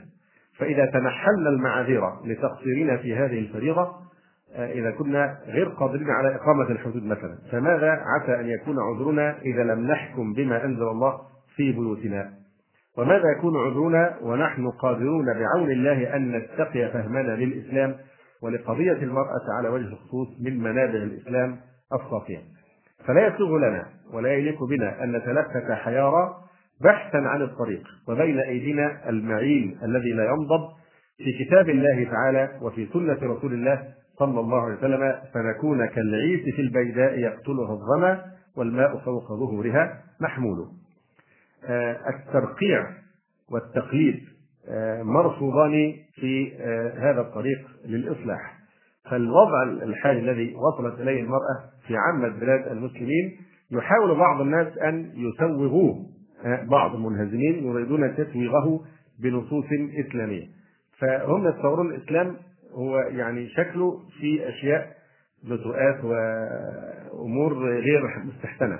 فلا بد أن يعملوا هم من وجهة نظرهم أن عملية تجميل تجميل للإسلام حتى يرضى عنا الغرب. حتى ما يقولوش علينا إن إحنا بنظلم الإسلام إلا النساء. إلى آخر هذه الأشياء فمحاولة الترقيع في أحكام الإسلام هذه يعني غير صائبه لأن أحكام الإسلام لا تحتاج إلى عملية تجميل ليقبل عليه الناس.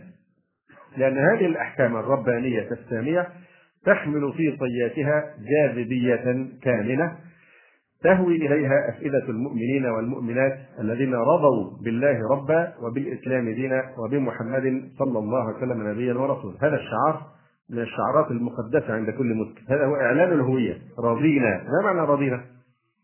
رضينا نحن نحب ونقتنع ونعيش من أجل هذا. رضينا بالله ربا وبالإسلام دينا وبمحمد صلى الله عليه وسلم نبيا. ولذلك هذه من أذكار الصباح وأذكار المساء تقولها كل يوم في الصباح والمساء حتى تجدد العهد بالاعتزاز بانتمائك إلى دين الله تبارك وتعالى الذي هو مصدر العزة والهداية والصلاح.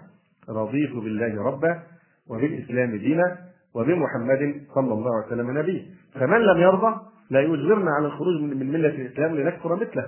اللي مش عاجبه أحكام الإسلام لا يطعن في يعني لا يحاولن أن يجرفنا معه في القاع وفي الهاويه.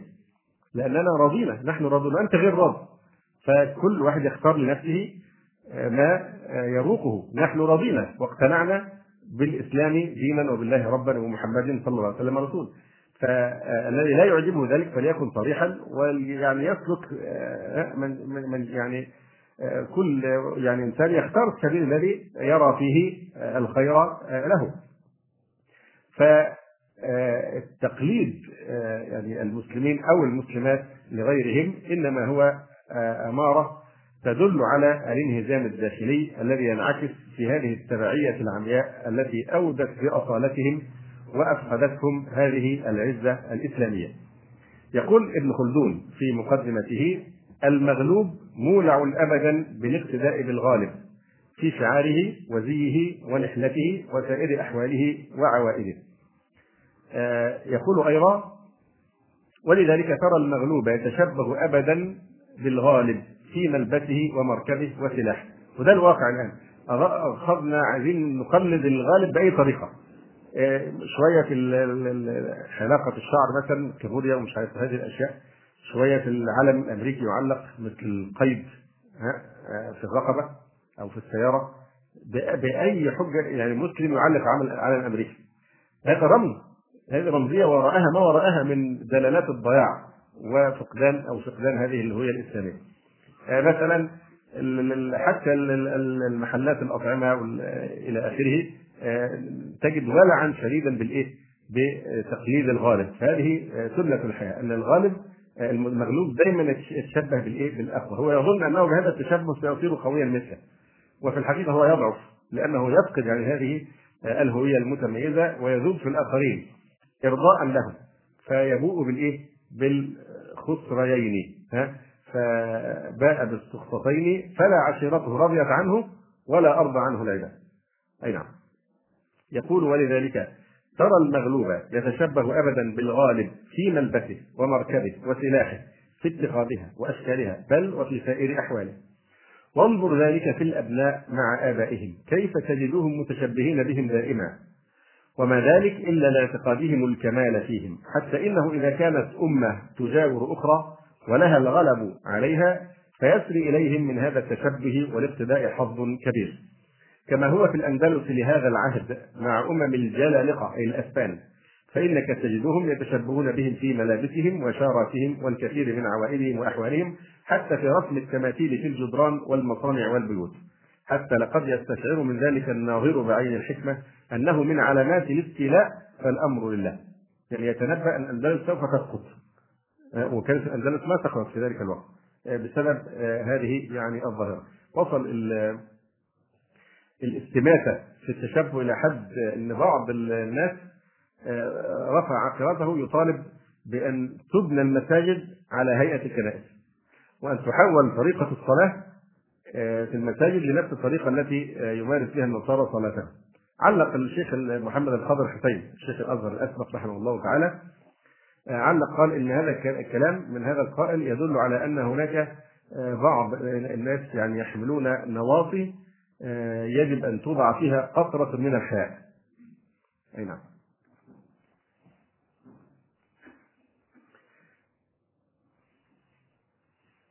فالإسلام يعلو ولا يعلى.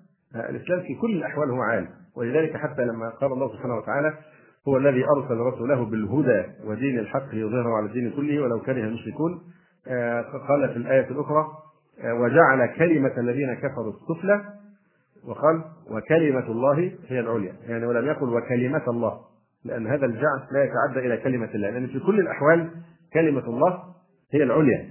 واضح؟ ف آه، عن عائد بن عمرو المزني أنه جاء يوم الفتح الفتح مع أبي سفيان ابن حرب. فعائذ ابن ابن عمرو المزني مسلم وأبو سفيان لم يكن قد أسلم. فكان النبي صلى الله عليه وسلم حوله أصحابه فقالوا هذا أبو سفيان وعائذ بن عمرو. هذا أبو سفيان وعائذ بن عمرو. فقال رسول الله صلى الله عليه وسلم هذا عائد بن عمرو بن عمرو وأبو سفيان. يعني إشارة له يقدموا ذكر المسلم. حتى في مجرد الحكاية تقدم المسلم الأول فصحح لهم وقال هذا عائد بن عمرو وأبو سفيان. الإسلام أعز من ذلك. الإسلام يعلو ولا يعلى إذا كان في مجرد يعني ذكر الأسماء فما بالك بما عدا ذلك؟ آه، وروى الحاكم من طريق ابن شهاب قال خرج عمر بن الخطاب رضي الله عنه إلى الشام ومعنا أبو عبيدة ابن الجراح رضي الله عنه فأتوا على مخاضة يعني مثل بحيرة صغيره وعمر على ناقة فنزل عنها وخلع خفيه فوضعهما على عاتقه وأخذ بزمام ناقته فخاض بها المخاضة. فقال أبو عبيدة يا أمير المؤمنين أأنت تفعل هذا؟ تخلع عليك؟ وتضعهما على عاتقك وتأخذ بزمام ناقتك وتخوض بها المخاضة لا يسرني أن أهل البلد استشرفوك. فقال عمر يعني اقتربوا من أسوار القدس. فيعني يقول كيف الناس يرونك على هذه الهيئة وأنت أمير المؤمنين؟ فقال عمر أوه هذا فعل مضارع. اسم فعل مضارع بمعنى إيه؟ أتذكر أو أترجع أوه لو يقل ذا غيرك أبا عبيدة لجعلته نكالا لأمة محمد صلى الله عليه وسلم. لكن للمراعاة مقام أبي عبيدة الذي هو أمين الأمة ومن العشر المبشرين بالجنة لا يمكن أن يفعل معه ذلك. لكن بين ذلك فقال أوه لو يقل ذا غيرك أبا عبيدة جعلته نكالا لأمة محمد صلى الله عليه وسلم. إنا كنا أذل قوم فأعزنا الله بالإسلام. هذه من حقائق التاريخ. إنا كنا أذل قوم فأعزنا الله بالإسلام. فمهما وهذه صيغة عموم صيغة إيه؟ شرط. فمهما يعني قانون. فمهما نطلب العزه بغير ما أعزنا الله به أذلنا الله. وفي رواية يا أمير المؤمنين تلقاك الجنود وبطارقه الشام وأنت على حالك هذه. فقال عمر إن قوم أعزنا الله بالإسلام فلن نبتغي العز بغيره. ف آه، يعني هكذا آه، كان اعتزاز السلف أو الصحابة رضي الله تعالى عنهم بهذا يعني الدين. آه، فسنة الله سبحانه وتعالى. اولا العرب كانوا أحقر الأمم أحقر الأمم وأذل الأمم. إن كنا أذل قوم فاعزنا الله بهذا الدين. فامتن الله سبحانه وتعالى عليهم بهذه العقيدة الإسلامية. لأن معروف هذه البيئة بيئة يعني متخلفة في الغالب. بيئة المنطقة هذه بخلاف البيئات الأخرى آه، اللي تكون حتى عوامل الطبيعة وكذا بتخليهم دايما في حالة يقظة وصراع مع زي اللي بيعيشوا في الثلوج وهذه الأشياء بيكون عندهم نشاط أكثر يعني. ومقاومة لهذه الع... لكن هنا أحيانا تأتي الزروع والحياة المريحة تعمل نوع من الاسترخاء. فتأثير البيئة آه، بيغلب على الإنسان. ولا يمكن أن يلاشي تأثير البيئة إلا شيء واحد فقط هو العقيدة. فإذا آه، فالمسلمون لم العرب كانوا أذل قوم إن كنا أذل قوم. متى زالت عنهم هذه متى زال عنهم الذل؟ فأعزنا الله بهذا الدين. لا لم ينالوا العز ابدا إلا بالإسلام. واستنطقوا التاريخ يخبركم. دي قانون كل من المسلمين يتمسكون بدينهم يرتفعون.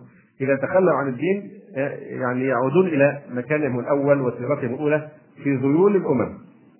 واضح؟ فالتخلف مش بيكون عن الغرب وعن الكفار التخلف بيكون عن الإسلام. فنحن متخلفون لكن عن الإسلام. فعلاج التخلف أن نرتقي إلى مستوى آه، الإسلام. إن كنا أذل قوم فأعزنا الله بهذا الدين. يقول تعالى لقد أنزلنا إليكم كتابا فيه ذكركم. أفلا تعقلون؟ فيه ذكركم فيه عزكم وشرفكم ومجدكم في هذا القرآن الكريم. وفي الحديث أيضا وما لم تحكم أئمتهم بأئمتهم بأنزل الله ويتخيروا مما أنزل الله إلا سلط الله عليهم عدوا من غيرهم فأخذ بعض ما في أيديهم أو كما قال النبي صلى الله عليه وسلم. ويتخيروا ما أنزل الله يعني لا يكتبون الخير في القرآن لكن في غير القرآن. فلا بد أن يسلط عليهم عدو من غيرهم فيذلهم ويأخذوا بعض ما في أيديهم. فالتشخيص واضح والعلاج أيضا واضح. فهذا قانون كلما تخلينا عن إسلامنا لابد أن يكون نتيجة ذل وهذا قانون اختصت به الأمة المسلمة. لأن بعد ما ينعم الله سبحانه وتعالى على عباده نعمة فإذا كفروها بيكون العقاب أشد. حتى في قصة الحواريين حينما سألوا المسيح عليه السلام أن ينزل الله عليهم مائدة من السماء. قال الله إني منزلها عليكم فمن يكفر بعد منكم لأن الحجة أقيمت عليكم فمن يكفر بعد نزولها هذا عذاب شديد. فإني اعذبه عذابا لا اعذبه أحد من العالمين. لماذا؟ أن الحجه قامت فكذلك هذه الأمة إذا ليس لها أي سبب من أسباب التمكين سوى هذه العقيدة. فإذا تخلت عنها تعود للهوان وإلى الذل وتسليط الأمم عليها كما قال النبي صلى الله عليه وسلم يوشك أن تداعى عليكم الأمم كما تداعى الأكلة إلى قطعتها إلى آخر الحديث. فهذا هو القانون. بخلاف غيرنا من الأمم. بخلاف غيرنا من الأمم الأمم الأخرى. إذا تمسكت بعقيدتها تنحط. واضح؟ إذا تخلت عنها ترتقي. فما عدا إحنا فقط. لا يوجد طريق للعز أبدا غير الإسلام. والدليل خذوه من اليابان. اليابان لما تخلت عن عقيدتها في عبادة الإمبراطور وهذه الأشياء آه، ترقت في العلوم المادية إلى الوضع الذي آه، تعرفونه جميعا. لأنها تخلت عن عقيدتها أن قاعدتها الوثنية كانت سببا في إيه؟ في تقهقرها ورجوعها للوراء. الغرب متى حصلت بيسموه عصر النهضه وعصر التنوير وهذه الأشياء؟ إمتى حصل؟ مش بعد الثورة على الكنيسه وبعد ما قالوا أشنقوا آخر ملك بقى معاه آخر قسيس. القضاء على القياصره والملوك وفي نفس الوقت فصل الدين عن الدولة بالعلمانية كما هو معروف. فما ترقى الغرب ابدا وذلك من المغالطة أن توصف حضارة الغرب بأنها حضارة نصرانية. بالعكس إلا كانت كان التعصب والعنصرية يصح لكن من حيث الواقع هم لم يترقوا إلا بعد ما تكلموا عن عقيدتهم ما عدا المسلمين فلا طريق لهم للعز إلا آه، بهذا القانون. آه، إن كنا أذل قوم فأعزنا الله بهذا الدين فمهما إن كنا أذل قوم فأعزنا الله بالإسلام فمهما نطلب العزة بغير ما أعزنا الله به أذلنا الله. وهذا هو واقع آه، المسلمين الآن في هذا الزمان. ربعي بن عامر. آه، أرسله سعد رضي الله تعالى عنه قبل القادسية رسولا إلى رستم قائد الجيوش الفارسية وأميره. فدخل عليه ربعي وقد زينوا مجلسه بالنمارق والزرابي الحرير وأراد أن يهزمه نفسيا زي ما بيعمل كده الغربيين ياخذوا الناس يوروهم بقى نصيحات السحاب والكذا ومش عارف إيه وهذه الزينة زينة الدنيا. هذا اقصى ما عندهم فقط ما عندهمش غير كده. فالناس بتنبهر تيجي منبهرة يعني ده أمريكا فيها وكذا وكذا إلى آخره. فدخل عليه هم تعمدوا أن يحاولوا أن يعني إيه يحطموا نفسيته ويهزموه. نفسيا بماذا؟ بإظهار النمارق والحرير والزرابي وأظهروا له اليواقيت واللآلئ الثمينة العظيمة. وعليه تاجه رستم نفسه عليه التاج آه، وغير ذلك من الأمتعة الثمينة. وقد جلس على سرير من ذهب. ودخل ربعي بثياب صفيقة. ده لقاء حضارتين. لقاء حضارتين. في الحقيقة. ولقاء حق وباطل. آه، ودخل ربعي بثياب صفيقة بالية وترس وفرس قصيرة. ولم يزل راكبها حتى داس بها على طرف البساط. طبعا سلوك ربعي بن عامر هو بيرد على هذه الحرب النفسية. بحرب نفسية مثلها. حرب بارده. لأن هو ده الرد يعني بعض الناس تقول ده إيه ده؟ فين الإتيكيت وفين الذوق؟ وإزاي أقطع لهم البتاع بالحربة؟ لا ده هو بيرد على إن دي الدنيا بتاعتكم فهذه قيمتها عندي. فلم يزل راكبا هذه الفرس القصيرة حتى داس بها على طرف البساط ثم نزل وربطها ببعض تلك الوسائل. وأقبل وعليه سلاحه ودرعه وبيضته على رأسه فقالوا له ضع سلاحك. فقال إني لم آتكم وإنما جئتكم حين دعوتموني. فرفض أن إيه؟ يضع السلاح. فإن تركتموني هكذا وإلا رجعت فقال رستم ائذنوا له. فأقبل يتوكأ على رمحه فوق النمارق فخرق عامته. وهو ماشي بيخرق الإيه؟ الرماح النمارق والسجاجيد. عجمي بقى. بالإيه؟ بالرمح. أي نعم. آه، فاقبل يتوكل على رمحه فوق النمارق فخرق عامتها فقالوا له ما جاء بكم؟ ما جاء بكم؟ فقال الله ابتعثنا لنخرج من شاء من عبادة العباد إلى عبادة الله ومن ضيق الدنيا إلى سعتها ومن جور الأديان إلى عدل الإسلام. فهذا النموذج من نماذج العزة وبالتالي آه، سرت سنة الله وقوانين الله سبحانه وتعالى أن من تمسك بالإسلام وبدين الله يعزه الله سبحانه وتعالى. حينما كانت البعثات الطلابية النصرانية تفد إلى ديار الإسلام وحواضره فأنتم يعني ارجعوا لتاريخ الأندلس كده وشوفوا. والحقيقة في كتاب رائع جدا طبع آه، في في مكتبة الأسرة كتاب جميل جدا اللي هو تاريخ دولة الإسلام في الأندلس ثمانية مجلدات. يمكن عملوه عشان يكفروا عن الكتب الأخرى. لكن كتاب جيد الحقيقة جدا ورخيص جدا أيضا. المجلد الواحد ب 4 جنيه تقريبا 4 جنيه ونص. فاحرصوا على هذا الكتاب. تاريخ دولة الإسلام في الأندلس لعبد الله عبد الله محمد عنان. نعم. يعني تاريخ الأندلس هم سرقوا من يعني العلم الذي هم عليه الآن كل أسسه هم صرفوها من منا من المسلمين في الأندلس. ها؟ وهم الذين أخذوا عنا هذا العلم آه، يعني أيام حضارة المسلمين. فحينما اتى ملك بريطانيا في رسائل محفوظة آه، تاريخية كان ملك بريطانيا أرسل بنته ومعها عدد كبير من الحاشية ليتلقين العلم في الأندلس وكان بيخاطب يعني أمير المسلمين هناك آه، بالتوصية عليهن لأنهن في رحلة طلب العلم عند المسلمين. فكانت البلاد الإسلامية يعني في هم بيقولوا القرون الوسطى دايما يقول لك المسلمين أنتوا عايزين المتطرفين ترجعونا للقرون الوسطى.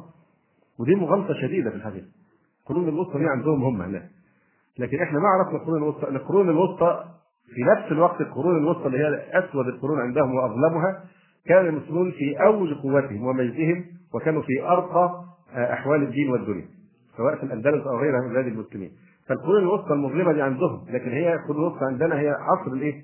الازدهار والعلم والحضارة إلى آخره.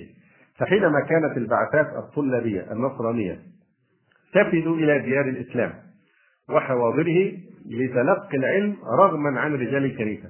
كان أقارب هؤلاء الطلاب ورجال الكنائس التي يتبعونها يبذلون كل جهدهم لوضع حواجز نفسية في نفوس هؤلاء الطلاب وعقولهم تحول دون تأثرهم ب الاسلام وبحياة المسلمين آه، وده شيء يعني إذا كان المسلمين يعني في أرقى درجات العلم والأخلاق والتمسك بالإسلام طبيعي هيسلموا هؤلاء الناس يعني يجذبوهم للدين إذا كان ألمانيا خايفة وهي بعت عدد ضئيل جدا من على القطعة من جنودها عدد ضئيل. بتوع الالمانيه تشفق عليهم إن يروحوا هناك في أفغانستان يتأثروا ويدخلوا في الإسلام.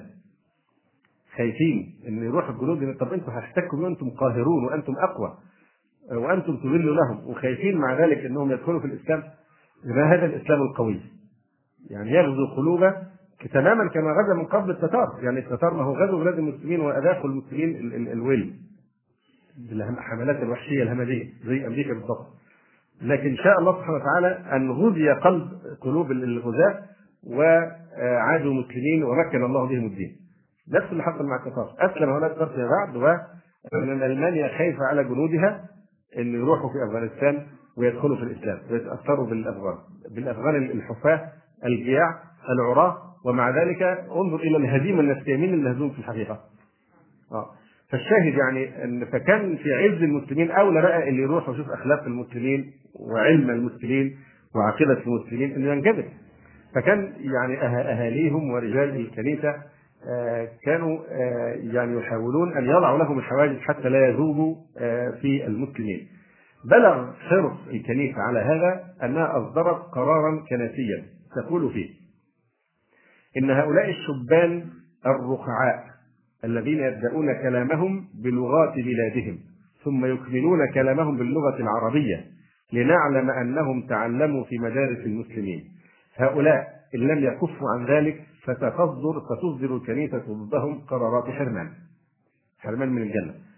آه، أما اليهود فتلمودهم وشروحه تلمودهم وشروحه وتعاليم أحبارهم حافلة بكل ما من شأنه إيجاد الحواجز المادية والنفسية بينهم وبين من سواهم. ولولا هذه الحواجز بغض النظر عن خطئهم أو إصابتهم فيها لذاب اليهود منذ قرون في سواهم من الأمم ولا انتهى وجودهم. آه، نختم الكلام الليلة آه، بموعظة. للأسف الشديد آه، نقول في صاحبها صدق وهو كذوب. فإنه أخو الشيطان أو تلميذ من تلامذة الشيطان وهو موشى ديان. آه، فلقي وزير الدفاع اليهودي موشى ديان في إحدى جولاته آه، فيما مضى شابا مؤمنا في مجموعة من الشباب في حي من أحياء فلسطين. فصافحهم بخبث يهودي غادر غير أن الشاب المؤمن أبى أن يصافحه وقال له أنتم أعداء أمتنا تحتلون أرضنا وتسلبون حريتنا ولكن يوم الخلاص منكم لابد آت بإذن الله. لتتحقق نبوءة رسول الله صلى الله عليه وسلم. لتقاتلن اليهود أنتم شرقي النهر وهم غربي. فابتسم ديان الماكر وقال حقا سيأتي يوم نخرج فيه من هذه الأرض. وهذه نبوءة نجد لها في كتبنا أصلا. ولكن متى؟